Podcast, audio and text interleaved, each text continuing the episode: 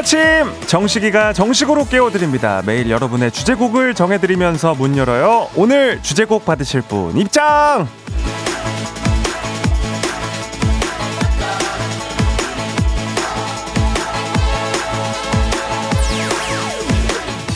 (2pm) (2am님) 식디 저는 3교대 근무하는데요 출퇴근할 때 직원들에게 좋은 아침 좋은 저녁 좋은 새벽 외칩니다 그럼 직원들도 똑같이 대답해 주거든요. 그게 참 좋아요.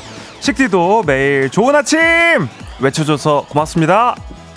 3, 2, 1 오늘도 힘차게 시작하죠. 오늘도 행복했다.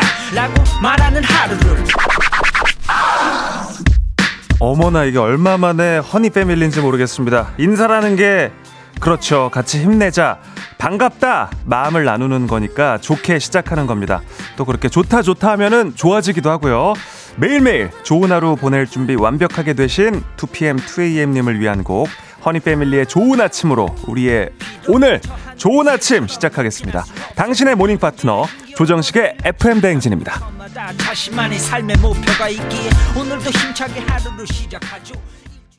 네, 1월 30일 화요일 89.1MHz 조정식의 FM 대행진 2PM 2AM님의 오늘의 주제곡 허니패밀리의 좋은 아침으로 시작을 했습니다. 조정식의 FM 대행진 콩과 KBS 플러스 보이는 라디오 유튜브 라이브로도 함께 하실 수가 있습니다. 오늘 사연 소개된 2PM 2AM님께는 한식의 새로운 품격 사홍원 협찬 제품 교환권 보내드리고요. 어, 6474님이 식디 좋은 아침입니다. 몇 번째일까 궁금하네요. 콘서트 티켓팅하는 긴장감으로 출첵합니다. 하셨고 신재수 님도 좋은 아침!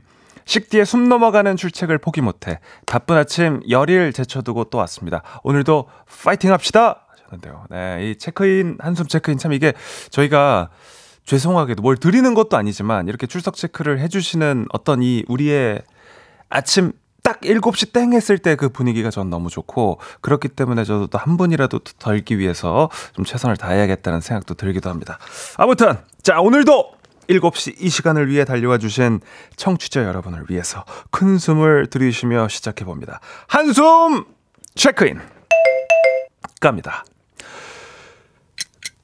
4465-1098-8752-1437-2088-2025-8006-6474-8829-7007-8624 이현준 8919-4712 남정희 조경선 황승현 강지현 김희수 전경화 박현 박경화 정은영 김민경 안상미 이혜욱 희소 효선 현일 268979 양진영 나영 선영 예지 상현 짜영 오히려 좋아 이유나 윤희 가자 끝에 유나 씨 윤희 씨는 살짝 쉬고 한 것 같아. 예. 아무튼 어, 오늘 꽤 괜찮아요. 39분, 네, 39분으로 정리가 됩니다. 네, 성 빼고 부르는 게 반칙이라고 했는데 한 분이라도 더 부르기 위해서 살짝 한번 타협을 해봤습니다. 아, 좋습니다. 어, 계속해서 출석 체크를 좀 부탁드리도록 하겠습니다. 샵 8910 짧은 건 50원, 긴 건 100원이 들고요. 콩과 아, 그리고 플러스 보이는 라디오 유튜브 라이브로도 함께 하실 수가 있습니다. 저희 그 유튜브 채널이 있거든요. 그래서 방송이 끝나고도 그 보이는 라디오가 그대로 업로드가 됩니다. 네.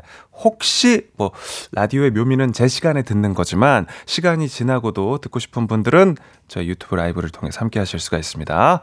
아, 조정은 씨가 아우 진짜 쪼는 맛이 있어요 하셨고 홍수경 님도 기분은 50명은 불러 주신 듯요 하셨는데 제가 아, 성을 떼고 가면 한 50명까지 가능할 수도 있겠다 이런 생각도 또 들기도 하네요.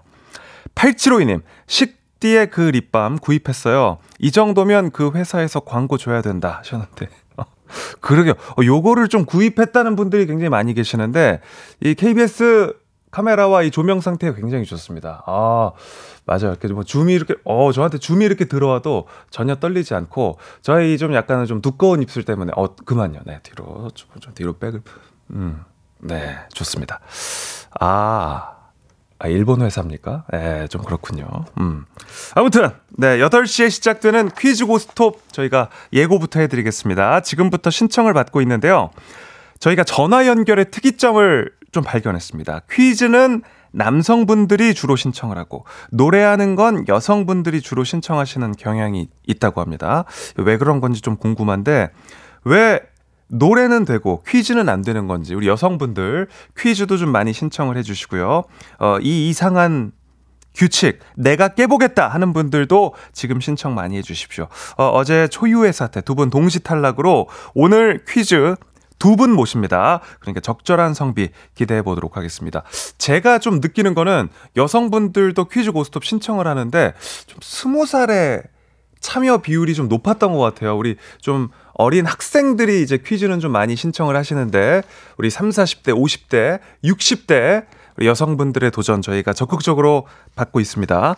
어제 좀 퀴즈 난이도가 좀 높기는 했었어요. 네, 저희가 난이도 조절도 해놨으니까 퀴즈 고스톱 많이 신청해 주십시오. 네.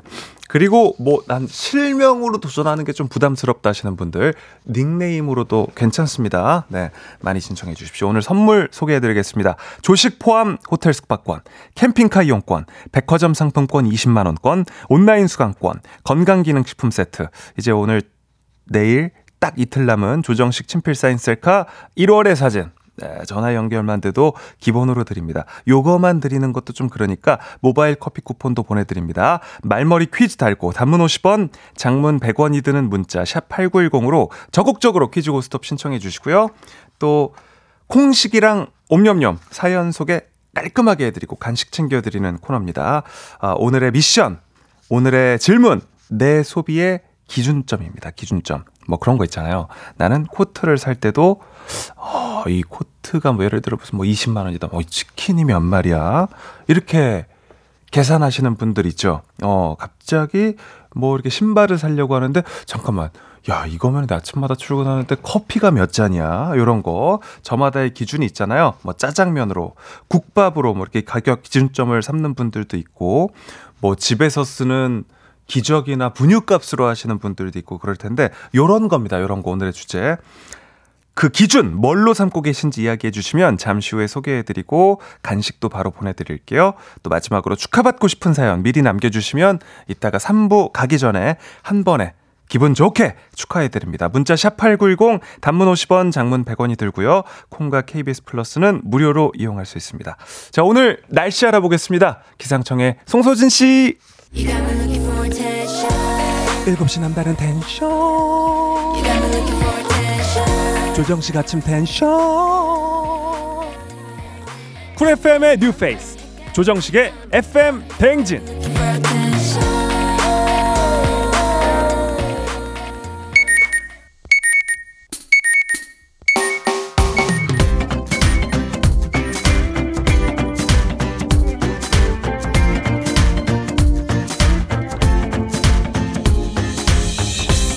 오늘의 인싸 되는 법, 오늘의 할 말, 오늘의 small talk, 오늘의 소식과 퀴즈로 챙겨드립니다. morning source.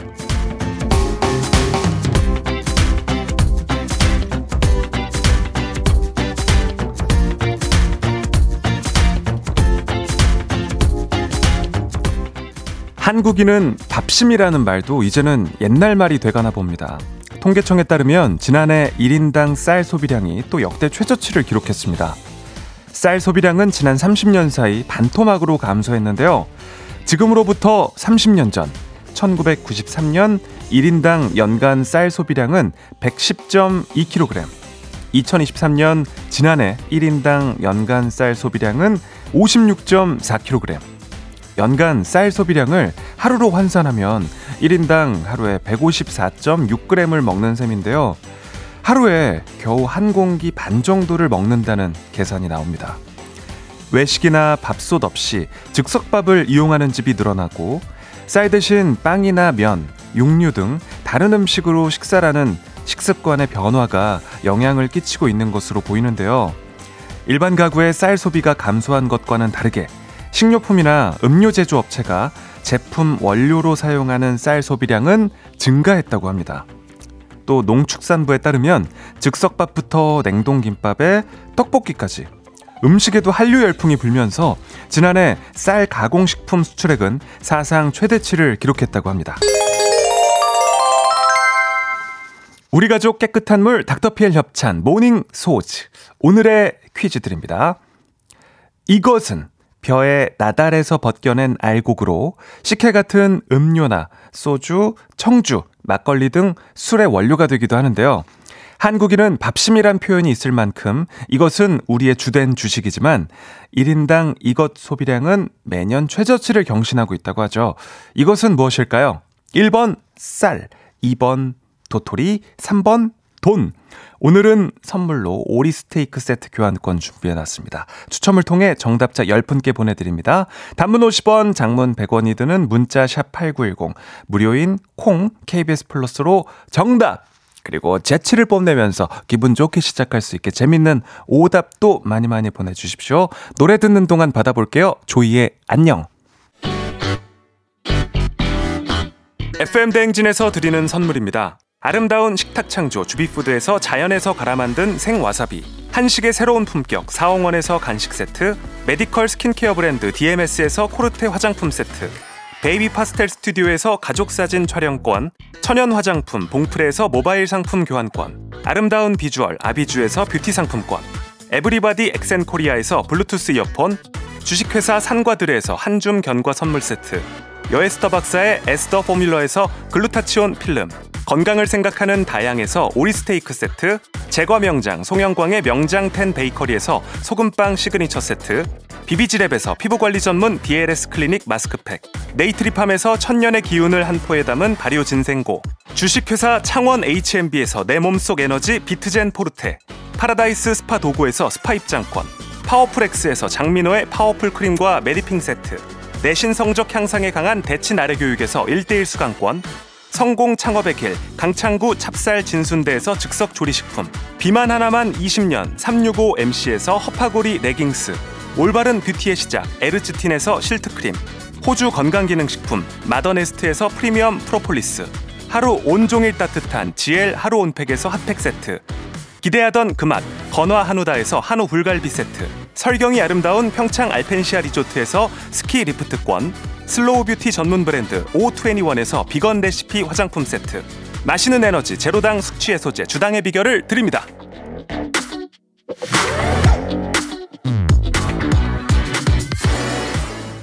소식과 퀴즈를 한 번에 모닝소즈 퀴즈 정답 발표하도록 하겠습니다. 자, 한국인은 밥심이란 표현이 있을 만큼 우리의 주된 주식이지만 1인당 소비량은 매년 최저치를 경신하고 있는 요것 1번 쌀이었습니다. 네. 자, 어, 우리 3880님, 모닝소주 1번 살, 경상도는 살. 어. 아, 이거 그래도 쌍시옷으로 쓰셨어야 되는데, 그냥 시옷으로 쓰셨지만 그래도 정답 드립니다. 3880님. 그리고 9346님, 정답 쌀이요. 저희 부모님도 쌀 농사 지으시는데 항상 걱정이세요 하셨습니다. 예, 좀 우리 또 9346님이 좀 부모님을 도와서 유통 좀 다변화를 돕는 것도 방법이겠어요. 그죠? 아까 소식처럼 9346님도 드리고요. 7777님. 1번 쌀. 제 고향 대구에서는 쌀이라고 하죠. 퀴즈 신청 많이 하지 않았지만 40대 여성입니다. 하셨습니다. 예. 오늘 한번 도전해 주십시오. 예. 지금 번호도 7777인데 도전하시기 바랍니다. 자, 이분들 포함해서 정답자 총 10분께 오리 스테이크 세트 교환권 보내드리고요. 당첨자 명단은 FM대행진 홈페이지 선곡표 확인해 주시기 바랍니다. 자, 재치 넘치는 오답들도 한번 보도록 하겠습니다. 우리의 주된 주식. 일단은 우리 8815님 정답 딸기탕으로. 어. 우리 또 젊은 세대들은 탕후루를 그죠? 쌀보다 많이 먹을 수도 있어요. 진짜 8815님 드립니다. 어, 갑자기 김승용님 쌀랑해요 밀키스 보내주셨습니다. 어, 쌀이라서 쌀랑해요 밀키스. 어, 옛날 분인가 봐. 주윤발 좋아하나 봐. 김승용 님도 드립니다. 네. 김소영님 소금빵 보내셨고요. 바비보양님 튀밥. 아, 송인성님 강령 밀가루 다 드립니다. 네. 바비보양님은 사카린도 보내셨네요. 네, 좋습니다. 아, 8901님 친필 사인. 어, 좀 수줍게 4800님이 넉살? 어, 어, 넉살 귀여운데 드립니다. 네. 어, 작은 것들의 신. 어, 좋습니다. 어, 양미라님 살로콤즈 실패. 네. 임혜성님, 순살. 어, 순살 좋습니다. 어, 박혜은님 거 마지막으로 할게요. 살다가 살다가 살다가 너 힘들 때 박혜연님 드립니다. 아, 멜로디 있는 오답 좋았습니다. 자 광고 듣고 다시 돌아오겠습니다.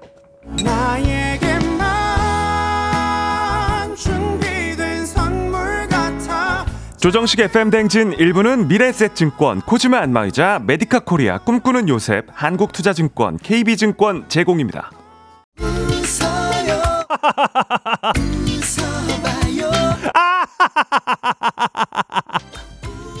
아침부터 웃는 자가 인류 함께해요 조정식의 FM 댕진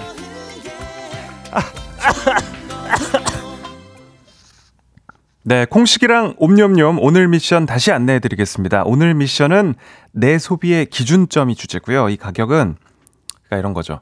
이 가격은 아메리카노 몇 잔인가?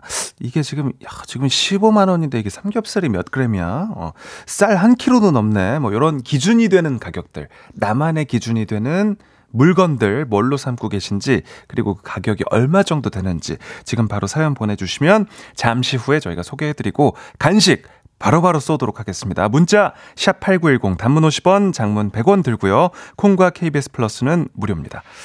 자 노래 듣겠습니다. 악뮤의 초록, 초록 창가가 지금 나가고 있습니다. 잠시 후에 뵙겠습니다.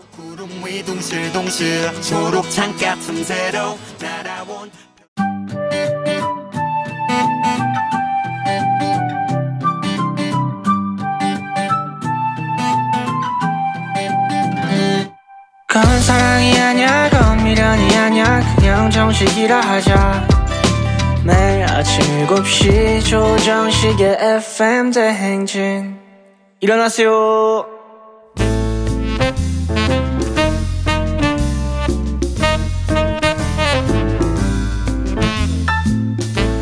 정식이가 전해주는 소소한 뉴스, 막간 소식. 자기야, 그거 들었어? 들었어?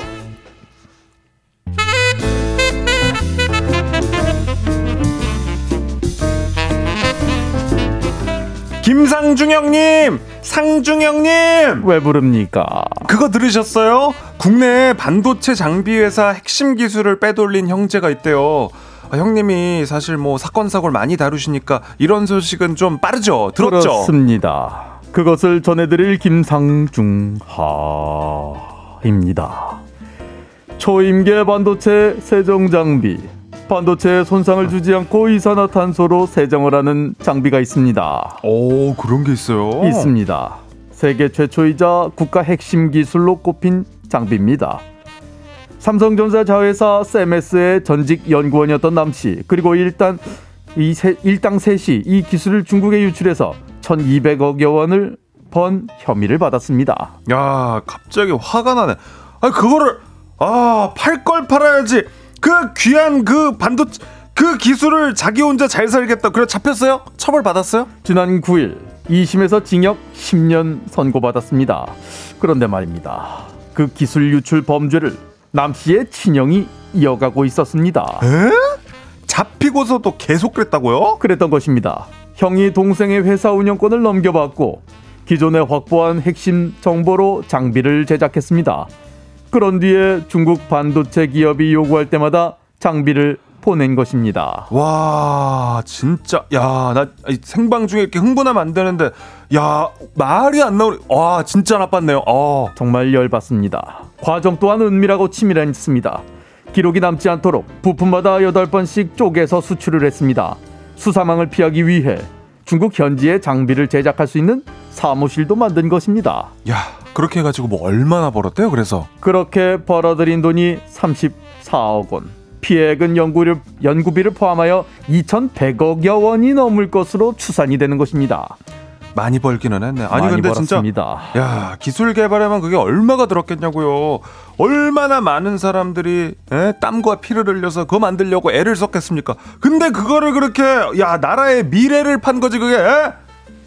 구속 진행시켜야겠네 진짜 그죠? 이거 왜 이경영 선 구속 진행시켜 진행시켜 진행시켜 구속 진행시켜 줬어 그래서 말입니다.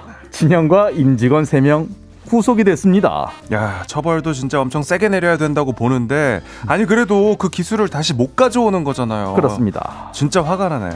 아니 근데 반도체 이야기가 나와서 생각난 소식이 있는데요. 그거는 들으셨어요? 미국이 달 탐사 프로젝트 중이잖아요. 아르테미스 계획. 그거 하면서 우리나라 큐브 위성을 달에 보내준다고 그랬는데 우리 정부가 예산 없다고 거절했다 그러던데요. Make America great again. Hello, Korea. Long time no see. I'm Donald Trump. It's fired. I'm so very, very sorry. Oh, no. 어 설마 저 지금 트럼프 씨랑 대화해야 되는 거예요? 아 글쎄요 뭐 일단 그것은 불가능하다고 생각하기 때문에 트럼프가 이상하게 여기서는 영어가 짧기 때문에 영어로는 소식 전달 자체가 안 되기 때문에 들어가시고 저 박지성과 대화하시면 문제가 없다라고 생각하기 때문에 오랜만에 제가 나와봤습니다. 오 요즘 바쁘실 텐데 또 아니 그냥 그나저나 우리는 어떻게 되는 거예요 그러면은? 뭐 일단 지금 축구 이야기는 하고 싶지 않기 때문에 우주에 대한 이야기를 하려고 나왔다고 말씀드리겠습니다. 아르테미스 2호에 이 계획에 참여하는 국가들 큐브 위성을 실어서 달러 보내자고 미국이 먼저 제안을 했기 때문에 우리도 우주 산업이 발전할 계기가 될 수 있다고 생각하기 때문에 무산된 데는 글쎄요 뭐 일단 굉장히 큰 유감을 갖고 있다고 생각합니다. 어 큐브 위성이면은 그 초소형 위성 말하는 거잖아요. 누리호에 실었던 그거 맞죠, 지성이 형? 그렇습니다. 100억 원 규모로 사업 참여를 미국이 제안했는데 과학기술정보통신부가 시간이 촉박해서 예산을 확보하기가 어렵다고 그렇게 말한 걸로 알려져 있기 때문에 아 또 돈 때문이구나. 그래도 아 우리 뭐 기름 같은 거 안 나오나 우리나라? 그러니까 아참 그래도 달에 가는 비용으로는 그렇게 비싼 건 아니라고 하던데 그죠? 뭐 일단 10월 말에는 국회 상임위 심사에 들어가야 하는데 우선 순위에 밀려 최종 반영이 안 된 걸로 보이기 때문에 정부가 아르테미스 계획 참여하겠다 우주 분야 육성 강화하겠다 말만 했지 연구개발 예산 삭감이 많이 됐다고 생각하기 때문에 이런 식이면 뭐 일단 미국 지정 우주 분야 상위 그룹에 못 낀다고 생각하기 때문에 과학자들의 많은 우려가 어, 상황이라고 봅니다. 음, 아 진짜 안타깝긴 하네요 정말. 아니 아르테미스 계획 참여 논의가 2017년부터 됐다고 하는데 지금 2024년이잖아요. 거의 뭐 7년 된 건데 아직도 이러고 있으면 안 되는 거잖아요. 아, 예산을 그 사이에 좀 마련을 했었어야지. 아 오늘 정말 답답하네. 글쎄요, 뭐 일단 저 역시도 굉장히 안타깝다라고 생각하기 때문에 정부가 좀 더 미래 사업에도 신경을 써줬으면 하는 바람을 이 자리를 빌어 드리겠습니다. 글쎄요, 뭐 일단 그건 그렇고 정식 씨도 박지성 선수의 성대모사가 된다고 들었기 때문에 박지성 톤으로 노래 소개를 부탁드리겠습니다. 너무 오랜만인데. 일단은 뭐 그냥 넘어가는 줄 알았기 때문에 준비를 에? 뭐 저는 안 했기 박지성? 때문에 박지성? 죄송합니다. 아니 이게 아, 자꾸 신문선 자꾸 윤상이 형 뒤에다 이거 붙이지 말라니까 저 진짜 너무 그 스트레스 받는다니까요. 신문선은 잘하실 것 같아요. 오랜만에 에? 좋습니다. 네. 이 정도로만 짧게 하고 바로 곡 소개를 하려고 생각하기 때문에 자 노래 듣겠습니다. 노래는 프로미스 나인의 위고입니다. 고맙습니다.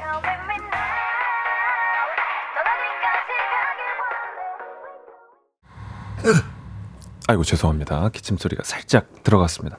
자, 아, 2937님이 두 분 헐리우드급 열연의 눈물이 납니다. 아이고 배야 하셨네요. 어, 오늘 또 저는 그 DJ 맞고 또 처음 듣는 김상중아 성대모사와 또 박지성 성대모사. 이 박지성 성대모사의 우리나라 최고 권위자라고 하십니다. 예. 아, 여기에 제가 이게 제가 비비려고 해- 하다 보니까, 아이, 참. 장은숙님, 준비 없이도 잘하잖아요. 하셨- 아니에요. 예. 저는 또 새로운 거를 개발해야 되겠어요.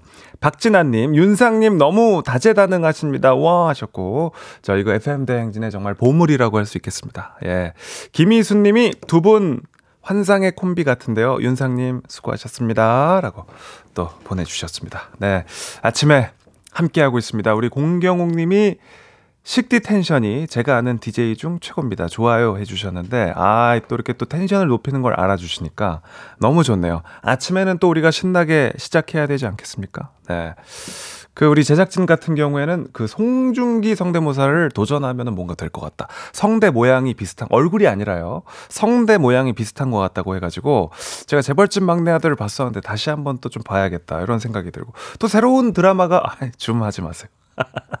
아, 새로운 드라마가 또 나온다는 소식을 본 것 같은데 꼭 좀 봐야겠습니다. 네. 자, 아, 출석 체크 조금 늦었더라도 계속해서 함께 해주시고요. 샵8910, 짧은 건 50원, 긴 건 100원, 무료인 고릴라 게시판입니다. 잠시 후에 저희 또 축하 축하추! 여러분들께 축하, 우리가 같이 기쁜 마음으로 하고 있죠. 축하 축하추도 사연 많이 보내주시고요. 그보다, 아, 제가 고릴라라고 했습니까? 네. 콩, 콩, 콩. 네. 콩 게시판을 통, 야. 네. 자, DJ. 야. 이거를.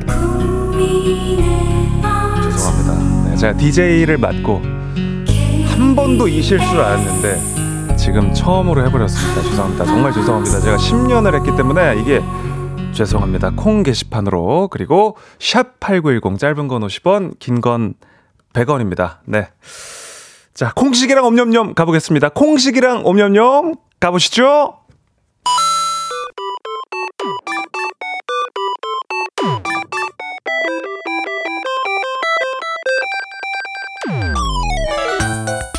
정식이랑 잠깐 놀고 간식 받아가세요. 오늘의 간식 바나나 맛 우유 드립니다. 엄냠냠냠냠냠.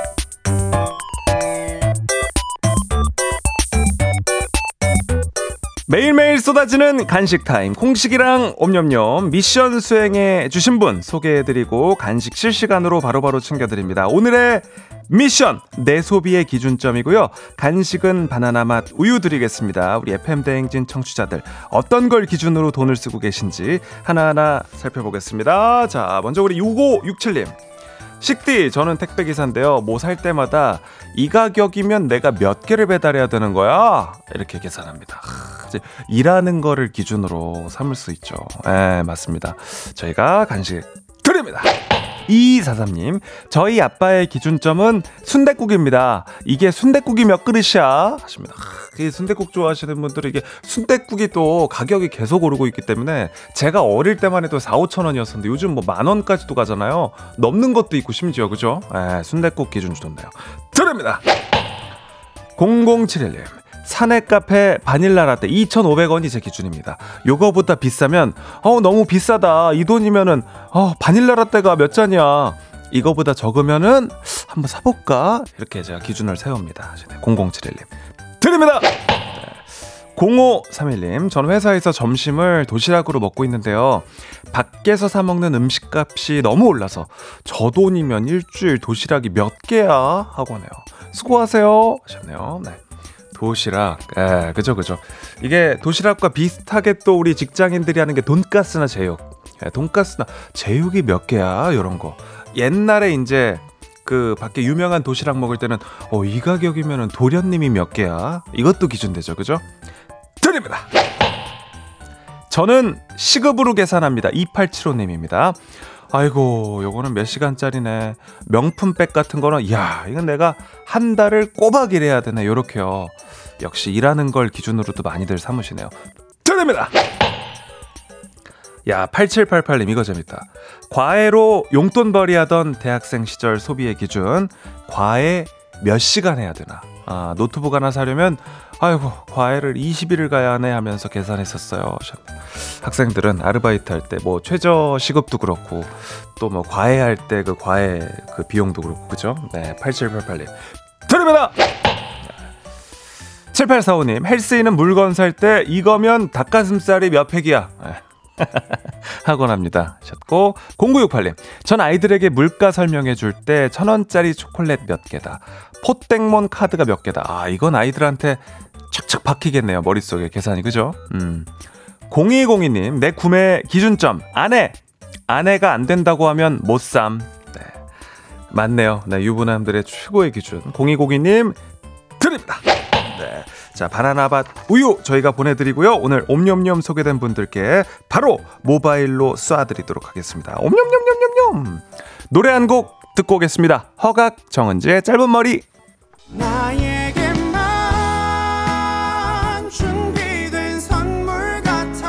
조정식의 FM 댕진 2부는 고려기프트, 일양약품, 유유제약, 경기주택도시공사 제공입니다.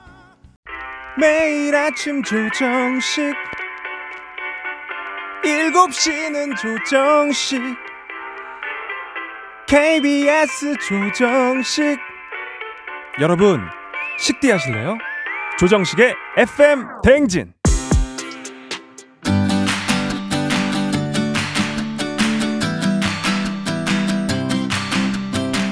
축하 축하 축 이젠 멈출 수가 없어요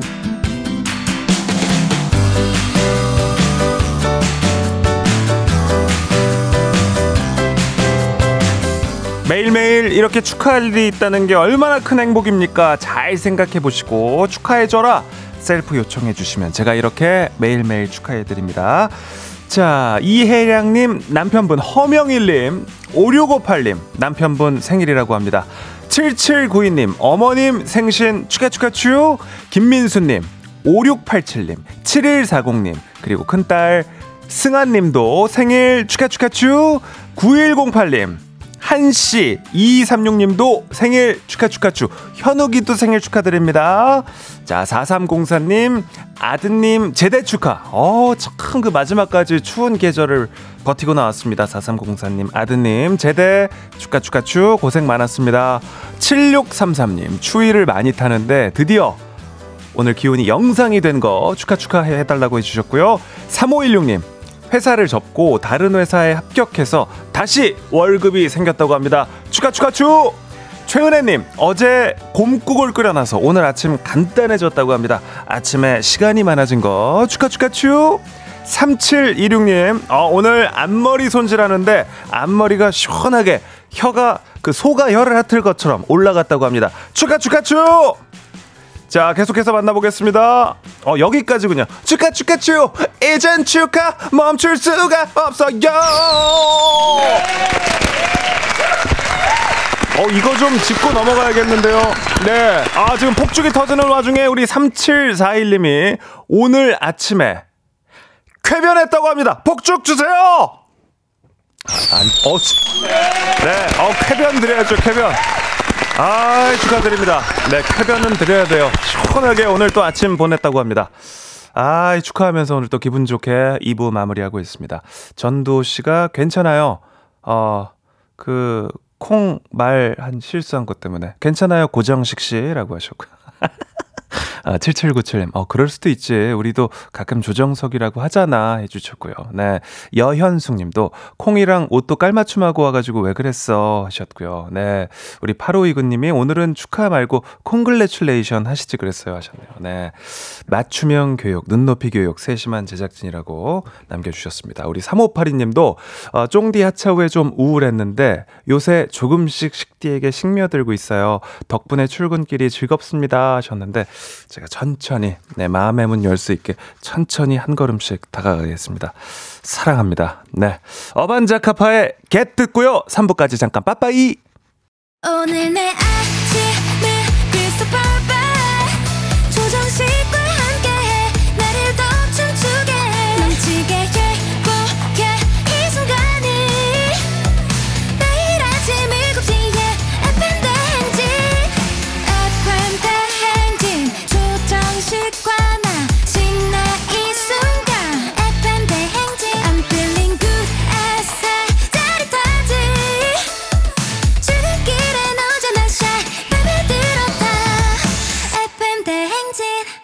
조정식의 FM 대행진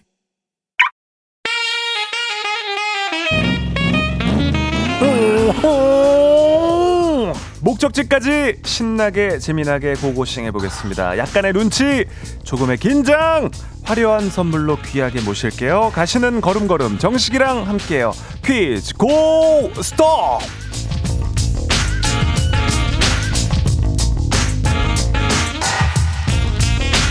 티웨이 항공 구독 멤버십 티웨이 플러스 협찬 조정식과 함께 가는 출근길 퀴즈 고스톱 퀴즈 참가자와 같은 목적지로 향하고 계신 분들은 단문 50원, 장문 100원으로 어, 참가자를 응원해 주시면 저희가 추첨을 통해서 선물도 챙겨드리고 있습니다. 퀴즈 정답 맞히면 받아가실 선물 소개해드리겠습니다. 조식 포함 호텔 숙박권, 캠핑카 이용권, 백화점 상품권 20만원권, 온라인 수강권, 건강기능식품 세트 걸려 있습니다. 맞힌 분이 1번부터 5번까지 랜덤으로 뽑아서 골라 가져가시면 되고요. 도전은 5번까지 연속으로 가능합니다. 5개 선물 다 가져가실 수도 있고 중간에 적당히 멈추셔도 좋습니다. 자, 오늘 도전하실 분들 만나보도록 하겠습니다. 일단 오늘 시작할 때 어, 여성분들 특히 이제 아, 40대, 50대, 60대, 뭐 또 70대까지 여성분들의 그 도전이 좀 적다 이런 말씀을 드렸었는데요. 3493님이 퀴즈 도전이요. 저 여자 50대입니다. 자신 있습니다. 하셨는데 만나보겠습니다. 안녕하세요. 안녕하세요. 네, 어, 뭔가 목소리에서부터 에너지가 느껴집니다. 감사합니다. 안녕하십니까. 자, 안녕하세요. 오늘 목적지가 어디십니까? 아, 인천 도화동이에요. 도화동. 네. 그리고 닉네임은 제가 어떻게 불러드릴까요? 아, 비니맘이에요. 빙, 빙이, 빈, 이- 빈. 비니맘. 네네. 네, 비니맘으로. 자, 네. 퀴즈 도전에 조금 망설임이 만약 있었다면 어떤 게 이유였나요? 약간 개인기 때문이었을까요? 아니요, 전에 쫑디 때부터 계속 신청했었거든요. 아, 진짜요? 네, 근데 전화 안 와가지고, 혹시나 해서 오늘 50대도 받는다고 해서 전화드려봤어요. 아유, 저희는 뭐 늘 환영이죠. 이렇게 인연이 돼가지고 너무 좋습니다. 감사합니다. 네. 항상 잘 듣고 있어요, 아침에. 어, 너무 감사. 주로 뭘 하시면서 아침에 이렇게 라디오 들으세요? 아, 일찍 출근하거든요. 그래서 일하면서 블루투스 끼고 듣고 있어요. 아, 그렇군요. 혹시 네. 무슨 일 하시는지 여쭤봐도 괜찮을까요? 아, 미화 업무하고 있어요. 아하, 네. 그렇군요. 네네. 아침마다 그럼 앞으로도 꼭 계속 함께 해주시고 또 퀴즈도 풀어주시고 문자도 많이 보내주셔야 됩니다. 네, 알겠습니다. 자, 그럼 갖고 싶은 선물은 어떤 겁니까? 아, 캠핑카 이용권도 괜찮고, 호텔 캠핑카. 숙박권도. 어, 약간 이제 좀. 놀러 갈 수 있는 가족들이랑 그죠? 네. 알겠습니다. 행운을 빌겠습니다. 오늘 어 그럼 구호는 비니맘으로 네, 비니로 할게요, 비니. 비니 비니로 네. 좀 짧게 비니로 가겠습니다. 네, 행운을 네. 빌겠습니다. 네. 네. 자, 잠깐 기다려 주시고요. 다음 도전자도 만나보겠습니다. 4069님인데요. 안녕하세요. 신랑한테 속아서 서울에서 영암으로 귀농해서 농사 짓는 50대 여성입니다. 퀴즈 맞추고 선물 받고 여기 탈출하고 싶어요. 역시 놀러 가고 싶으신가 보다. 4069님, 안녕하세요. 안녕하세요. 네. 아, 사연 네. 쓰신 거 들으시면서 살짝 웃으시네요. 아, 네. 놀러 가고 싶군요. 네. 네. 자, 오늘 목적지 어딥니까? 전남 영암이에요. 영암으로. 그리고 네. 닉네임은 어떻게 갈까요? 영암. 영암으로. 어. 네. 자, 영암으로 가시는 분들, 목적지 영암 응원하시는 분들 샵8910 그리고 콩으로 계속해서 응원 문자 보내 주십시오. 자, 어 신랑에게 속아서 귀농을 했다고 하셨는데 이게 무슨 얘기예요? 아, 서울에서 네. 학원을 하고 있었거든요. 네. 근데 신랑이 기농에서 농사를 짓자고 해가지고 네. 정말 쉽다고 네. 해서 왔어요. 아니 그걸 그걸 믿으셨어요? 농사가 쉽다는 걸 믿으셨어요? 어, 그랬는데 그냥 생각하고 너무 많이 달라요. 아, 그렇군. 무슨 농사 지으세요? 아, 지금 딸기요. 아, 딸기. 딸기면은 지금 또 바쁘실 때네요. 그죠? 네. 아이고, 그렇구나. 아침에 몇 시에 일어나세요? 아, 3시에서 4시 사이? 새벽 3시부터 지금 일어나신 지 뭐 한 대여섯 시간 된 거네요, 벌써. 아, 네. 근데 그게 늘 되게 괴로운 일이지만 지금 무엇보다 머리가 그래도 또 팽팽 돌아간다는 뜻이잖아요. 아니요, 그렇지 않아요. 아, 그래요? 아, 그래도 기대하도록 하겠습니다. 농사 열심히 지으셨으니까 오늘 꼭 선물 타서 놀러 가실 수 있길 바랍니다. 네, 감사합니다. 좋습니다. 그러면 비니맘 그리고 영암입니다. 구호 한번 외쳐보도록 하겠습니다. 제가 하나 둘 셋 하면 외쳐주십시오. 하나 둘 셋. 비니! 영암. 아 비니 빨랐습니다. 네, 이렇게 되면 비니에게 기회가 가는 거고요. 자, 도전 기회는 한 번으로 제한합니다. 두 분 모두 모르면 동시에 엘리제를 위하여 울리면서 후진 빠빠입니다. 자, 오늘의 문제 문학입니다. 문제 드립니다. 1월 30일 오늘은 영국의 극작가 윌리엄 셰익스피어의 희곡 로미오와 줄리엣이 커튼 극장에서 초연을 한 날입니다. 1595년에 처음 상연이 됐다는데요. 로미오와 줄리엣은 이후로 연극, 영화, 드라마 등으로 제작되기도 하고 지금 이 순간에도 어딘가에서 상연되, 상연되고 있다고 할 정도로 오랜 시간 많은 사랑을 받고 있는 극입니다. 자 그렇다면 이 극을 쓴 셰익스피어는 어느 나라 사람일까요? 비니! 비니 빨랐습니다. 영국. 영국. 영국이요. 네.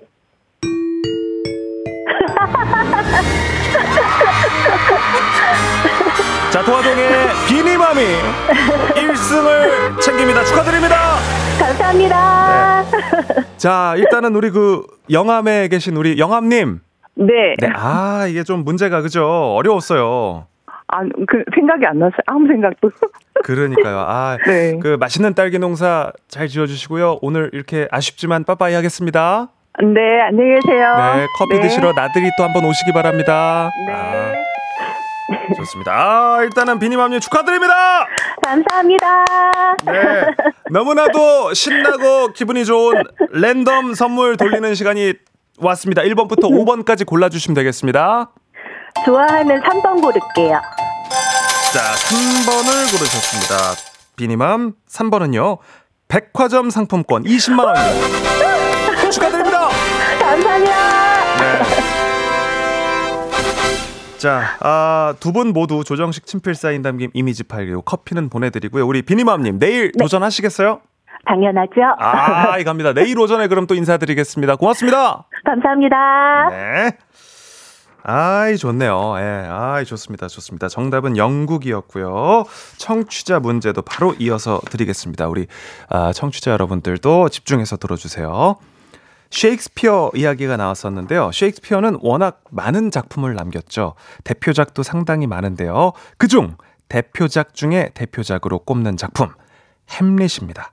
이 대사가 유명하죠. 죽느냐 사느냐 그것이 이거로다. 이거 해답을 요구하는 물음을 뜻하는 단어인데요.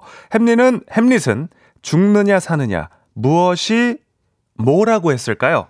1번 문리버 2번 문제 3번 죽느냐 사느냐 그것이 알고 싶다.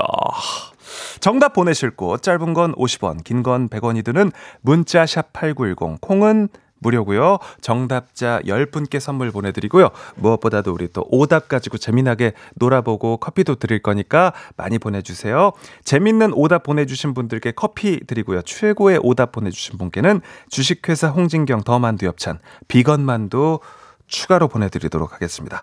자 노래 듣는 동안 정답 받아보도록 하겠습니다. 오답도 많이 보내주십시오. 아이유의 좋은 날 듣겠습니다. 아이유의 좋은 날 듣고 왔습니다. 8시 13분 6초 지나고 있습니다. 일단 청취자 퀴즈 정답을 발표하겠습니다. 자, 정답은 문제였습니다. 문제. 문제 맞춰주신 분들 축하드립니다! 어, 실로폰 중독자가 되어가고 있는 것 같아요. 네, 문제 정답이었고요. 저희가 정답자 10분 뽑아서 어, 선물 보내드리도록 하겠습니다. 저희 홈페이지 오시면은 정답자 명단 올라와 있으니까 체크해 주시고요. 오답도 살펴보도록 하겠습니다. 아, 죽느냐 사느냐 5156님 그것이 우원재로다. 네. 좋습니다. 5156님 드립니다. 네. 자 죽느냐 사느냐 황만웅님 그것이 전현무죄. 네. 실패. 아, 2024님, 아재아재 바라아재 보내셨고요. 네. 문경세제, 김현정님, 드립니다. 네, 뭐, 뭐, 웃음까지 터지진 않았지만, 어, 2867님, 죽느냐, 사느냐. 에이, 네 남천동 살자, 에이. 아, 남천동 살자 좋네. 2867님, 드립니다. 김영롱님, 어, 멜로디 넣어 주셨어요. 죽느냐, 사느냐. 그것이 문워크. 아, 빌리징! That my love! 어, 문워크 좋았어요. 김영롱님, 드립니다. 어, 라디오 밥상님, 자양 강장제 보내셨고요. 어, 0367님, 어, 문제, 문스윙스. 어, 답으로. 우사인 볼트가 왜 대단한 줄 알아요? 끝까지 갔기 때문이에요. 아, 문스윙스. 드립니다! 어, 황금양님, 어, 성함이 굉장히 상큼하시네요. 문콕. 어, 이순자님, 식디 오늘 진행 잘하제. 어, 라인 맞춰주셨고요. 문은영님, 아침 라디오는 조정식의 펀펀 아, 조정식의 FM 대행진으로 무장 해제. 아, 이렇게 보내셨습니다. 문은영 님도 저희가 드립니다. 아, 오늘 실수가 어, 조금 실수가 조금 나오네요. 네. 날씨 보겠습니다. 기상청의 송소진 님.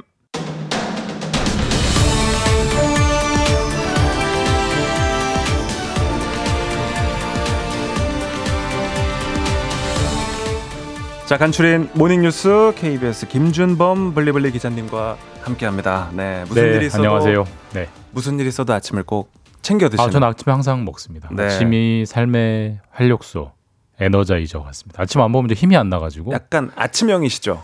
예, 저 약간 새벽형 인간. 어, 네, 일찍 그런- 자고 일찍 일어납니다. 몇 시에 보통 기상을 하십니까? 어, 제가 한 5시 반 정도에 기상을 하는데 네. 보통 10시에 자요.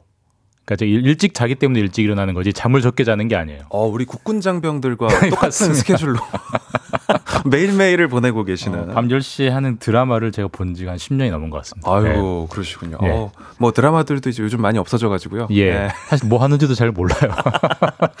좋습니다. 네. 부지런한 우리 김준범 블리블리 기자님. 첫 뉴스. 서울시가 근무 성적이 최하위인 공무원을 직위 해제했다고요? 예, 그러니까 이제 뭐 직위 해제라는 게 조금 아주 우리가 일상적인 용어로 쓰자면 그냥 잘렸다는 얘긴데요. 그러니까 우리가 보통 이제 공무원은 고용 안정. 사실 우리가 일자리가 안정되는 게 얼마나 살면서 중요한 문제입니까? 네. 근데 이제 근데 모든 일이 그렇지만 어떤 가치가 너무 지나치게 심하면 항상 부작용이 나오는데 음. 공무원이 이제 고용 안정이 너무 좋으니까 사실 뭐 일 안 하고 그냥 뭐 가만히 있어도 아무 신분 변동이 없었던 문제 그걸 우리가 이제 소위 말해서 철밥통 이렇게 불렀잖아요. 네. 근데 거기에 대해서 그걸 좀 바꿔보자라고 서울시가 시도를 했고 어, 공무원들이 이제 5급 이하 이제 실무자들이죠. 실무자들을 근무 평가를 해서 우리가 아는 수미양가 중에 미를 빼서 수우양가 4등급으로 평가를 했고요. 네. 서울시 전체 실무자 중에 이제 가 가장 최하위 등급 맞은 사람이 4명이 나왔다고 합니다. 야. 네 명이 나왔는데 그네명 중에 세 명은 일단 좀 정도가 덜해서 부서를 바꿨고요. 그 중에 한 명은 이제 직위 해제를 해서 음. 근무 평가만으로 직위 해제를 한 건 서울시 역사상 처음 있는 일이다라고 해서 야. 큰 이제 관심을 모으고 있습니다. 그러게요. 근데 직위 해제가 그 해고는 아닌 건 거죠? 예, 직위 해제는 그러니까 직위, 그러니까 내가 막 그 사람이 맡고 있는 직위, 예를 들면 무슨 팀장, 무슨 뭐 과장, 무슨 반장, 이 직위에서 일단 해제가 된 겁니다. 그러니까 일단 이 평 평 직원으로 내려온 거고, 네. 다만 이제 우리가 말하는 잘린다는 건 해고잖아요, 해고.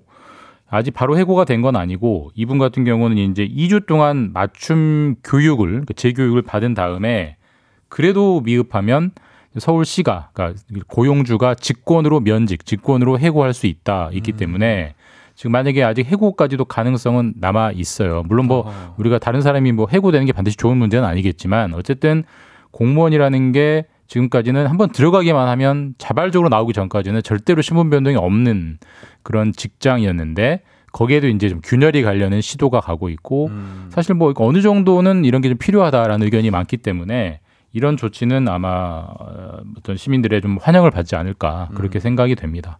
상당히 좀 강한 경고라고 볼 수 있겠네요. 그죠? 이제 상당히 강한 경고입니다. 또 자칫하면 잘려 이런 정도 경고니까 좀 무서운 거죠, 사실. 네.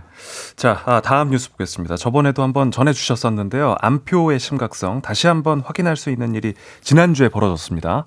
예, 어, 임윤찬 씨, 그러니까 보통 네. 클래식계 아이돌이라고 불리던데, 뭐 워낙 뭐 수상 많이 하면서 많이 알려지기도 했고요. 네. 지난주 25일에 서울 예술의 전당에서 콘서트가 있었고, 어, 클래식계 아이돌답게 네. 1분 컷, 1분 만에 모든 표가 매진이 됐습니다. 음. 근데 이제 실질적으로 실수요자가 산 경우도 있지만 상당수가 이제 그 매크로라고 하는 프로그램을 돌려가지고 다 특정 싹쓸이 해버리는 걸로 나왔고 당연히 그 싹쓸이 한 표를 왜 싹쓸이 하겠습니까? 안표로 팔려고 싹쓸이 하는 거고요. 실제로 저희 이제 후배 취재 기자가 예술의 전당 현장에 취재를 가서 현장에 안표를 팔려고 나와 있던 안표상을 만나 보니까 티켓이 하나에 10만 원, 두 개 20만 원인데 60만 원에 사라고 하는 권유를 받았고 아이고. 온라인으로 들어가니까 이제 만 원짜리 티켓이 78만 원.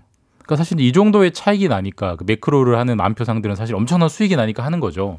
그러니까 지금 우리가 아는 뭐 여러 가지 콘서트뿐만 아니라 스포츠 뭐 유명, 스포츠 경기 그다음에 3월에는 지금 메이저 리그도 우리나라로 온다고 하던데 그런 것들이 엄청난 안표에 지금 표적이 되고 있어서 이게 계속 보도는 되는데 전혀 해결은 안 되는 상황이 반복되고 있는 그런 상황이고 그게 지난주에도 임윤찬 씨 콘서트에서 반복이 됐다. 이렇게 볼 수 있습니다. 네. 우리 장범준 씨 콘서트 때도 뭐이 예, 비슷한 이야기를 그렇습니다. 했어요. 아예 콘서트 자체를 취소해 버렸죠. 네. 저는 어제 그 장범준 씨 콘서트 그 NFT 티켓을 신청했거든요. NFT 티켓. NFT 티켓으로 이제 아 이제 그 안표를 를 못하게 막기 위해서 아, 그런 기술도. 나오는군요. 그래서 어제 신청을 해서 참 또 이 뉴스가 더 재밌기도 한데 이 안표 네. 엄벌이 왜 예. 안 되는 겁니까? 이게 왜 안 되는지 이유를 따져 보면요. 네. 좀 황당합니다. 그러니까 뭐냐면 사실 안표라는 건 해서는 안 되는 당연히 나쁜 짓이잖아요. 당연히 처벌하는 법이 있습니다. 경범죄 처벌법의 한 조항으로 들어가 있고 우리가 보통 경범죄라는 것은 아주 가벼운 범죄, 뭐 노상 방뇨 같은 뭐 그런 거에 하나로 들어가 있는데 네. 거기에 어떻게 규정이 돼 있냐면 이 법 조항이 되게 웃긴데 자, 역, 나루터, 정류장 등에서 웃돈을 받고 표를 판 사람은 암표로 처벌한다. 너무 너무 옛날 나루터. 너무 옛날 기준이네요. 이게 청 50년 넘게 전에 만들어진 거고 네. 그걸 전혀 손을 안 대고 있는 겁니다. 근데 이게 암표가 심각하다고 심각하다고 이렇게 많이 보도가 나오는데도 음. 유명 가수의 콘서트가 취소될 정도로 사태가 벌어지는데도 이렇게 놔두는 것은 사실 이건 뭐 정부도 마찬가지고요. 국회도 마찬가지고 할 일 안 하고 있다라고 볼 수 없고 법, 법, 법 바꾸면 되는 거거든요. 그리고 네. 이게 설령 지금 경범죄 처벌법은 저- 적발돼도 벌금 20만 원이에요 최대. 네. 아까 지금 만 원짜리 78만 원에 판다고 했잖아요. 한 장의 수익도 안 되는 거예요. 솜방망이네, 예. 너무 문제가 있기 때문에 이건 좀 빨리 고쳐줘야 문제가 해결될 것 같습니다. 네, 그렇군요. 아, 오늘 안표 소식까지 들어봤습니다. 우리 조한수님께서 항상 알기 쉽게 전해주는 모닝뉴스 너무 감사해요. 아, 감사합니다. 또 항상 오실 때마다 우리 네. 청취자님들께서 많이 네. 반겨주시는데 예. 그 이야기를 충분히 전해드리지 못하는 것 같아가지고. 아니 뭐 저는 오랫동안 느끼고 있기 때문에 늘 아, 네. 감사할 따름입니다. 어, 늘 사랑받는 걸 느끼고 계시는군요. 네, 감사합니다. 좋습니다. 어, 범블리 우리 김준범 기자였습니다. 고맙습니다. 네, 감사합니다.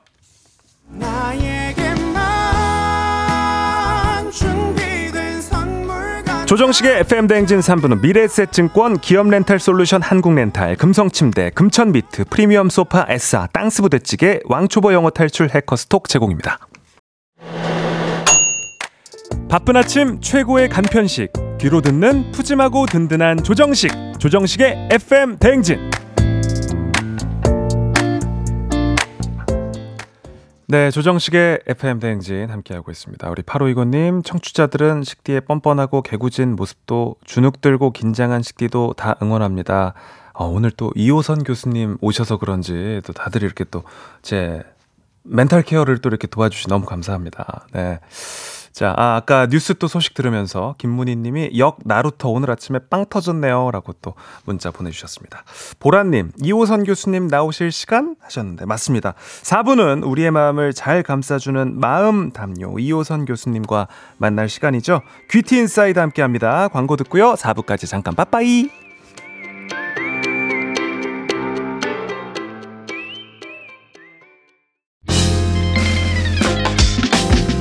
내 옆에 조정식이 있었더라면 나는 정말 좋겠네. FM 대행진과 함께 한다면 나는 정말 좋겠네. 조정식의 FM 대행진 야만 뿜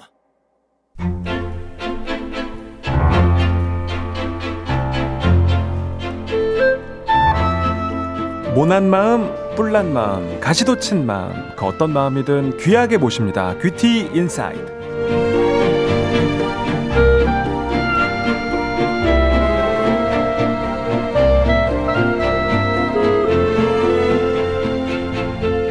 호탕한 웃음소리로 우리 마음의 어둠을 걷어주실 분, 비온 뒤 뜨는 무지개처럼 언제나 반가운 분, 소통 전문가 이호선 교수님 어서 오십시오. 안녕하세요. 반갑습니다. 마음 프리즘 이호선입니다. 네, 아, 늘 어떤 인사말을 준비해 오실까 좀 기대가 되는데 밤새요. 오늘은 네 오늘은 뭐였죠? 마음 잘 들으세요. 네네 마음 얘기하면. 프리즘.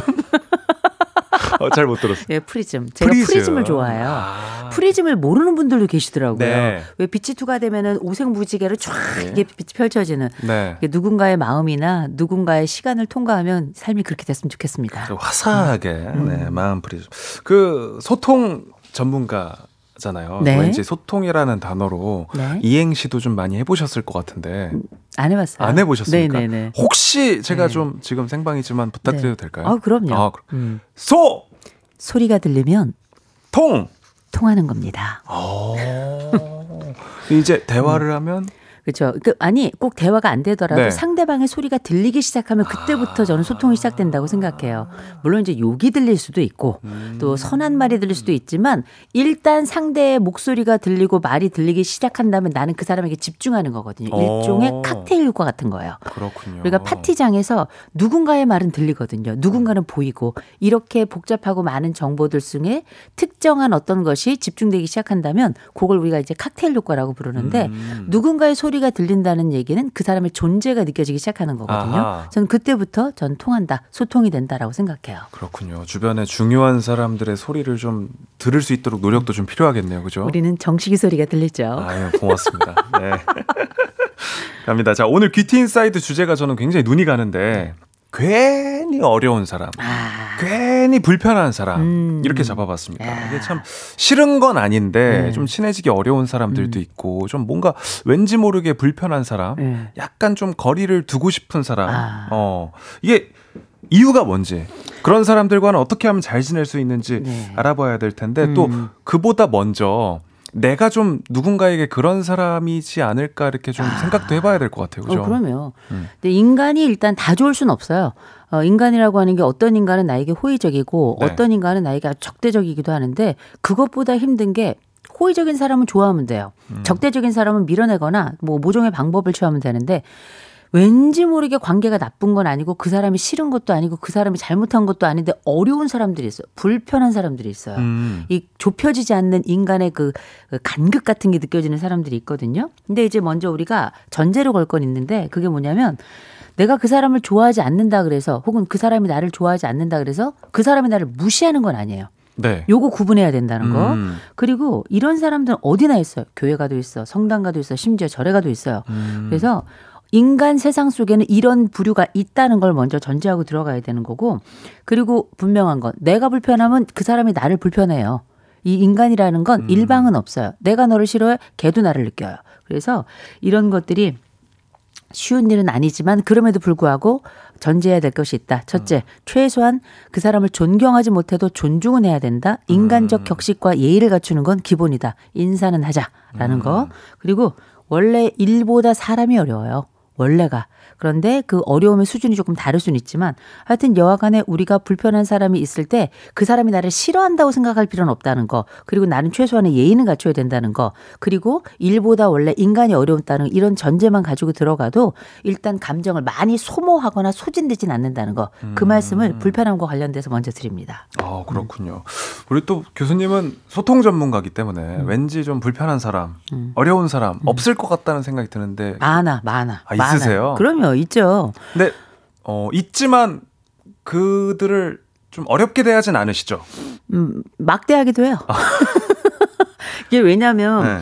이 사람이라는 게 다 뭐 일방적 관계는 없는 거긴 한데 네. 저는 옛날에 그렇게 저희 교수님 음, 네, 저희 선생님들이 그렇게 어른들이 그렇게 어렵고 좀 두렵고 사장님 약간 수직적 관계에서 예, 어려움을 이런 많이 게. 제가 약간 성격이 남성다운 면이 있다고 치자면 일종의 외디푸스 콤플렉스 같은 게 조금 있었어요. 음. 그래서 나보다 약간 상세인 사람 좀 어렵고 그게 뭐 아버지와의 관계 이런 것들 좀 있긴 있었는데 근데 이제 뭐 어, 평생 그렇게 살진 않습니다. 제가 말씀드리건데 아, 노화가 답이에요.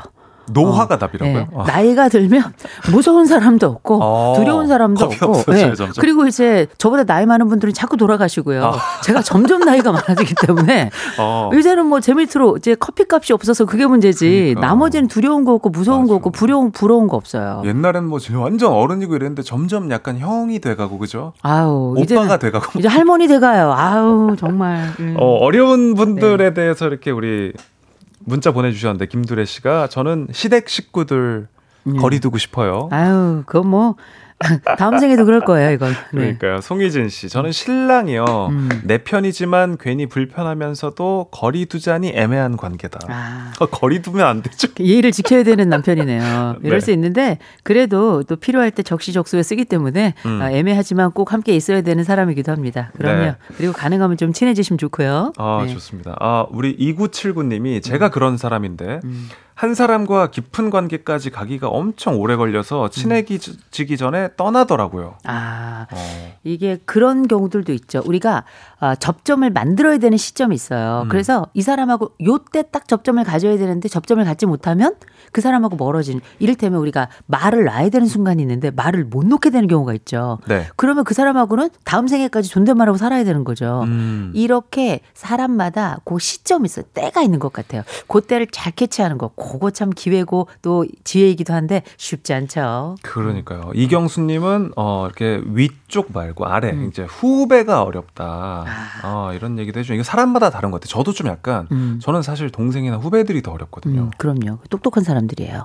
어. 어, 실제 젊은 꼬- 또 나보다 후배인 사람들이 어려운 게 맞아요. 음. 왜냐하면 우리가 윗사람들은 오랫동안 계속 대해봤기 때문에 그래도 일이 수월하고 그들에게 늘 도움을 또 받을 수 있는 여지가 있다는 걸 아는데 젊은 층은 내가 위에서 뭔가를 해야 되거든요. 음. 훨씬 더 그 조망이 어려운 조망입니다. 근데 어, 성격 좋은 사람들은 위아래 가리지 않고요. 양옆도 가리지 않죠. 뭐 저 위아더 월드 모두가 친구인 사람들이 있어요. 있긴 맞아요. 있는데 후배가 어렵다. 이제 그분들은 음. 어, 나이가 먹을수록 인생이 쉽지 않을 거예요. 대신에 저는 이렇게 들려요. 그들에게조차 내 후배에게 가장 편할 수도 있는 사람들에게 예의를 지키는 사람들이라고도 저는 봐요. 음, 그렇군요.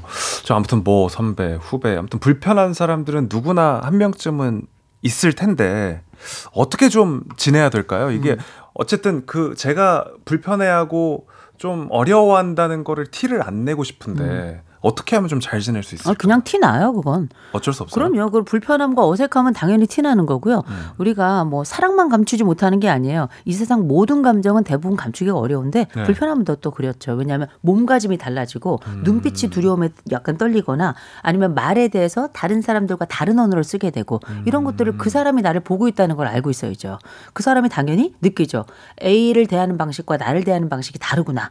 그러면 생각해 봐야 돼. 이게 도대체 난 왜 그럴까? 음. 나간 도대체 다른 사람은 괜찮은데 얘는 왜 이렇게 난, 나에게 힘든 존재일까? 이유가 뭘까? 이거 하면 몇 가지 생각해 보셔야 될 게 있는 게 제일 네. 먼저 내가 가지고 있는 선입견이나 모순점에 대해서 먼저 좀 생각해 보셔야 돼요. 아, 우리가 가지고 있는 이런 편견이나 이런 선입견 같은 게 어떤 게 있냐면 이를테면 저렇게 생긴 사람은 저럴 거야. 아, 아, 이런 저 제 얼굴도 싫어하는 사람들이 있어요. 제가 어떤 분 만났는데 저를 너무 싫어해요. 제 옛날 상사였던 분. 왜 그러냐 했더니 이렇게 생긴 얼굴을 싫어한대요. 어찌라고. 자기만의 어? 떤 그 관상 데이터가 있는 어, 거구나. 그런죠. 그런 음. 거죠. 뭐, 뭐 상처를 그 전에 이렇게 생긴 사람에게 받았거나 네. 아니면 뭐 세 보이는 사람이 싫거나. 근데 제가 이목구비가 상당히 반듯한 사람이거든요. 그죠. 엄마 아버지께서 아주 훌륭하게 낳아주셨고 나이가 먹을수록 점점 인물이 피는 사람인데 그 사람은 정말 사람 잘못 본 거죠. 아무튼. 네. 근데 어쨌든 이런 내가 가지고 있는 편입견이나 아니면 이런 내가 가지고 있는 내 자신의 모순점이 있어요. 음. 이런 것들이 어떤 것이 좀 살펴볼 필요가 있고요. 또 하나는 내가 가지고 있는 기대치가 높은 경우가 있어요. 음. 이 사람이 나에게 이 정도는 대해줘야 되는데 이 사람이 나에게 이 정도를 대해주지 않는다든지 아니면 이 사람의 나이라면 이렇게 행동해야 되는데 이 사람이 이렇게 행동하지 않는 것에 대한 내 기대, 곧 내가 생각했던 기준치에 맞지 않는 사람이라고 판단하면 또 음. 그럴 수가 있고요. 또 한 가지는 사람은 무의식적으로 또 경쟁을 하는 경우도 있는데 네. 이 경쟁심을 내가 모르는 경우도 있어요. 근데 그가 나에게 약간 위해가 되거나 혹은 나를 넘어서는 사람이라고 생각하면 나도 모르게 거리를 두게 되는 이런 경우도 있고 또 하나는 제가 아까 잠깐 제 자신에 대해서 말씀드렸던 외디푸스 콤플렉스 같은 게 있을 수 있어요. 음. 왠지 그 사람이 어려운 거예요. 근데 그 어려움은 외디푸스 같은 경우에는 이제 부모 자녀 관계에서 이런 것들이 나타날 수 있거든요. 네. 특별히 뭐 어, 옛날에 상징적으로 권위를 가지고 있는 사람들은 남성들이었기 때문에 네. 이런 남성인 내 아버지가 나와 함께 어린 시절을 지내면서 보여주었던 이런 약간 위압감, 나와 함께 동일시가 되기 어려웠던 이런 지점이 있는 경우에는 나와 비슷한 특성을 가지고 내 아버지와 비슷한 특성을 가지고 있는 아. 그런 느낌을 주는 사람 혹은 그런 어, 권위나 지위에 있는 사람을 만나면 약간 트라우마 약간 비슷한 거구나. 그렇죠. 위, 이, 어떤 위압감 같은 거, 이런 그 쫄리는 느낌, 이런 눌리는 느낌, 이런 것들을 나도 모르게 쭉 압력이 오는 것 같은 느낌을 받게 되는데 이게 만약에 여러 차원에서 반복된다면 이 사람은 웨디푸스 컴플렉스일 가능성이 있는 거죠. 음, 저는 교수님 이야기를 듣다 보니까 저는 약간 저랑 비슷한 음. 성향을 가진 사람을 좀 불편해하는 것 같다는 생각 들어요. 왜 이길까봐? 아, 아니 아니 아니 제가 좀 내성적인 편이거든요. 시- 네네. 실제로 네네. 대면할 때 음. 그래서 예를 들면 둘이 만나기 좀 약간 어색한 사람들은 네. 저처럼 약간 좀 누구를 음. 대할 때 내성적인 성향이 있는 것 음. 같으면 좀 불편하게 느낄 때가 있는 그럴 것수 같아요. 있죠. 왜냐하면 그 사람이 나보다 더 내성적이면 내가 무슨 역할을 해야 되거든요. 맞아요, 맞아요, 맞아요. 그럴 때면 되게 불편함이 생길 수 있는데 음. 내가 내성적인지 내 성질대로 사는지는 한번 생각해 보실 필요가 어, 있고요. 일단 자기 자신을 좀 잘 알아야겠어요, 예, 그죠? 근데 나랑 코드 잘 맞는 사람도 있어요. 음. 나랑 코드 진짜 잘 맞는 사람. 어떤 사람이냐? 내가 원하는 사람. 이런 어. 사람들 있죠. 그래서 이를테면 죽이 잘 맞는 사람들 있잖아요. 네. 내가 아 하면 네가 어 해주는 음, 음, 음, 음. 이런 분 혹시 있으세요? 있어요, 완전 오, 있어요. 누구 누구? 저는 그 반대로 약간 밝고 밝고 어, 뭔가 아무 생각 안 하게 되는 어. 분들 있죠. 만났을 음. 때. 그런 분들 만나면 성격 좋고 생각 없는 애들 좋아하시는구나. ENFP적인 성향을 가진 분들 아, 만나면 그렇게. 말하면 모르는 분들 많아요. 아? 예. E라고 하는 거는 외향적이라는 거고 네. N이라고 하는 건 뜬구름 잡는 거고요. F라고 하는 건 그러면서 그 공감도 해주는 거고 P라고 하는 건 어디로 튈지 모르는 사람. 연예인 좋아하시네. 그, 어, 좀 예. 그런 것 예, 같아요. 연예인 좋아하시네. 네. 예. 근데 이게 연예인은 저도 좋아해요. 예, 저도 좋아하는데 이분들이 가지고 있는 특성이 아주 극단의 친화감을 가지고 있고 음. 멋대로 사는데 그 삶이 멋있고 네네. 이런 것들이 있는데 적어도 나랑 잘 통하는 사람들은 왜 통하는가 한번 생각해 볼 필요가 있어요. 음. 그 사람은 나랑 기본적으로 공통점이 많거나 음. 아니면 내가 갖지 못한 나의 선망, 내가 원하는 것들을 가지고 있는 사람이거나 음. 아니면 이 사람이 느- 그 나랑 공감하는 지점이 비슷한 맞아요, 사람이 있어요. 맞아요. 감정의 수위가 굉장히 유사하고 음. 그래가지고 어 기쁠 때 살짝 기뻐하는 고 수위 또 어떤 것에 대한 취향을 설명할 때 그 취향을 조심스럽게 설명하는 그 방식 이런 것들이 내가 가지고 있는 그 아슬아슬하지만 좋았던 그 경험 또 아슬아슬하지만 내가 남에게 배려를 했던 그 지점하고 닿는다 그건 아주 공감의 지점이거든요. 네. 그러면 눈빛만 척척 눈빛만 봐도 알 수 있잖아 모르시는구나 이 노래. 알죠, 아, 아세요? 텔레파시. love 텔레파시. 네. 저 이 노래 되게 좋아하거든요. 어, 네. 아, 아, love 텔레파시 이런 거 좋아해요. 아니 저희가 네. 저희가 지금 이런 얘기를 막 하고 있었잖아요. 근데 힘이 쭉 빠지는 문자가 하나 네, 왔어요. 뭐요? 7717님이 전 자식도 어렵고 혼자 있을 때가 제일 편해요. 저도 그래요. 저도 그래요.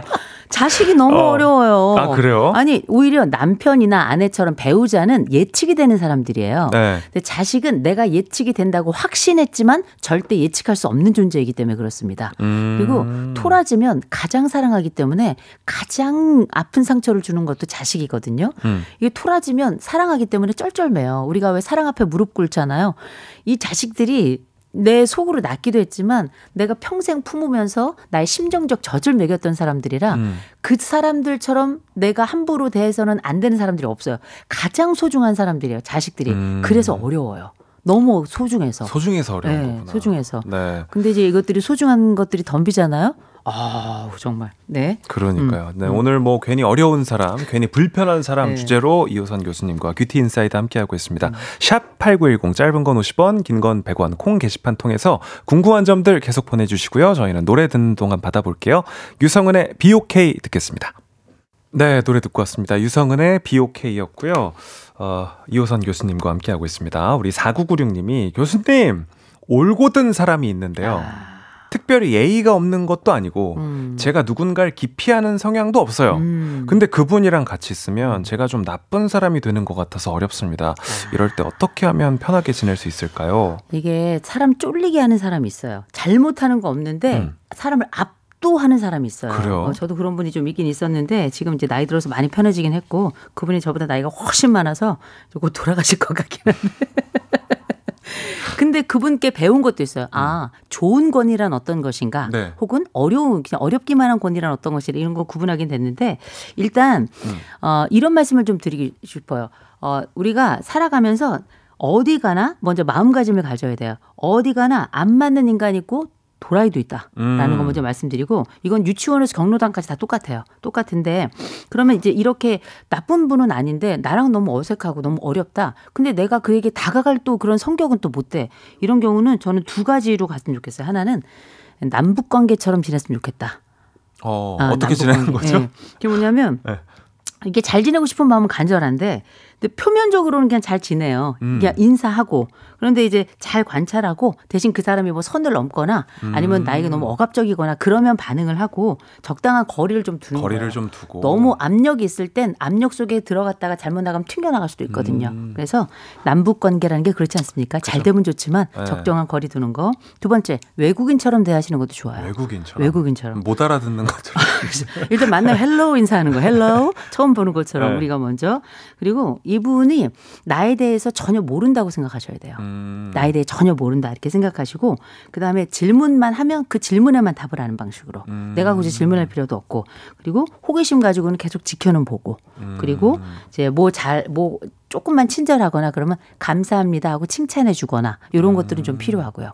이게 외국인들하고 대할 때 친해지는 방법이기도 하잖아요. 어. 그래서 남북 관계처럼 지내거나 아, 그건 이제 표면적으로는 괜찮고 어, 거리를 두는 방법 이렇게 말하면 통일부에서 연락이 오겠죠. 그리고 또 한 가지는 네. 외국인처럼 대하는 거. 이거는 인간관계를 대할 때 어려운 사람들에 대해서는 나이와 무관하게 저는 일종의 원칙이 될 수 있을 것 같아요. 음. 좀 외교하듯. 외교하듯, 네, 그렇게 그렇죠. 지내야겠네요. 예. 엄경민 님도 질문 보내주셨어요. 같이 일하는 동료랑 음. 일하는 스타일이 너무 달라서 억지로 맞추고 있어요. 아. 그 직원도 뭐 똑같이 생각하겠죠. 음. 서로 일하는 파트너 그 이상 친분이 안 쌓입니다. 이건 그냥 받아들여야겠죠? 그냥 뭐 일로 만나세요. 근데 아니, 좀 그런 분들이 있는 것 같아요. 그냥 그럼요. 일하고 땡이 아니라 네. 좀 인간적인 그런 유대 관계가 또 같이 매일 일하는데 좀 있어야 되지 않나 이렇게 생각하시는 것 같아요, 어, 경미 씨. 그럼요. 이분은 이제 휴머니즘이 있는 거고 인간관계에 대해 기분이 이 약간 찰떡처럼 붙어야 되는 이런 분인 거고, 근데 꼭 그까지는 안 가더라도 뭐 그런 그 소망 있는 분들이 있거든요. 근데 네. 어, 요새 이제 젊은 층들하고 함께 일하기가 어렵다고 말씀하시는 분들이 하는 얘기가 있어요. 어, 일할 때 귀에다 이어폰 끼고 끼고 하는 맞아요. 거. 그러면 얘기할 기회도 없고 음. 그냥 휴, 그 화면만 바라보고 이야기를 하니까 친분을 쌓을 기회도 없고 그렇게 얘기를 하는데 제가 이런 말씀을 좀 드려요.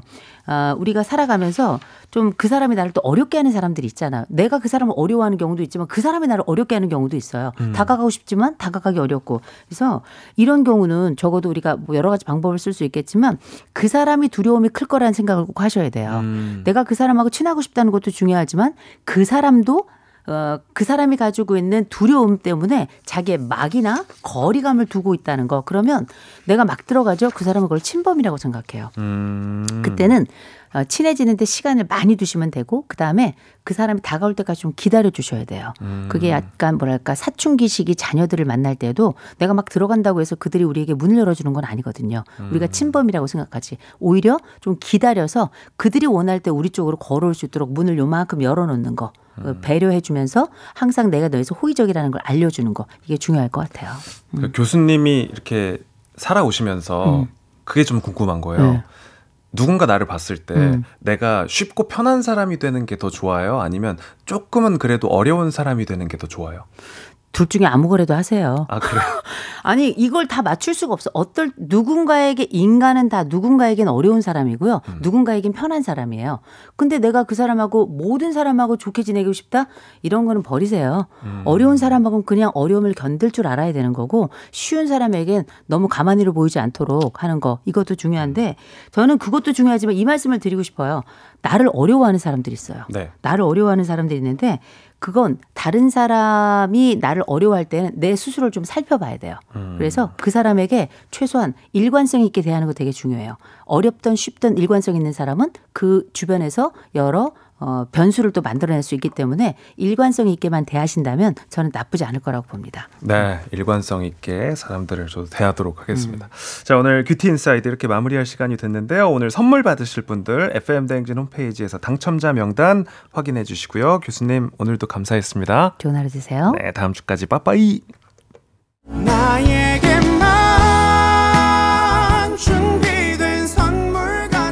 조정식 FM 대행진 4부는 종근당 건강 비지하우스 제공입니다. 네, KBS 쿨 FM 조정식 FM 대행진 오늘 여기까지입니다. 오늘 끝곡 페퍼톤스의 Thank You가 흐르고 있습니다.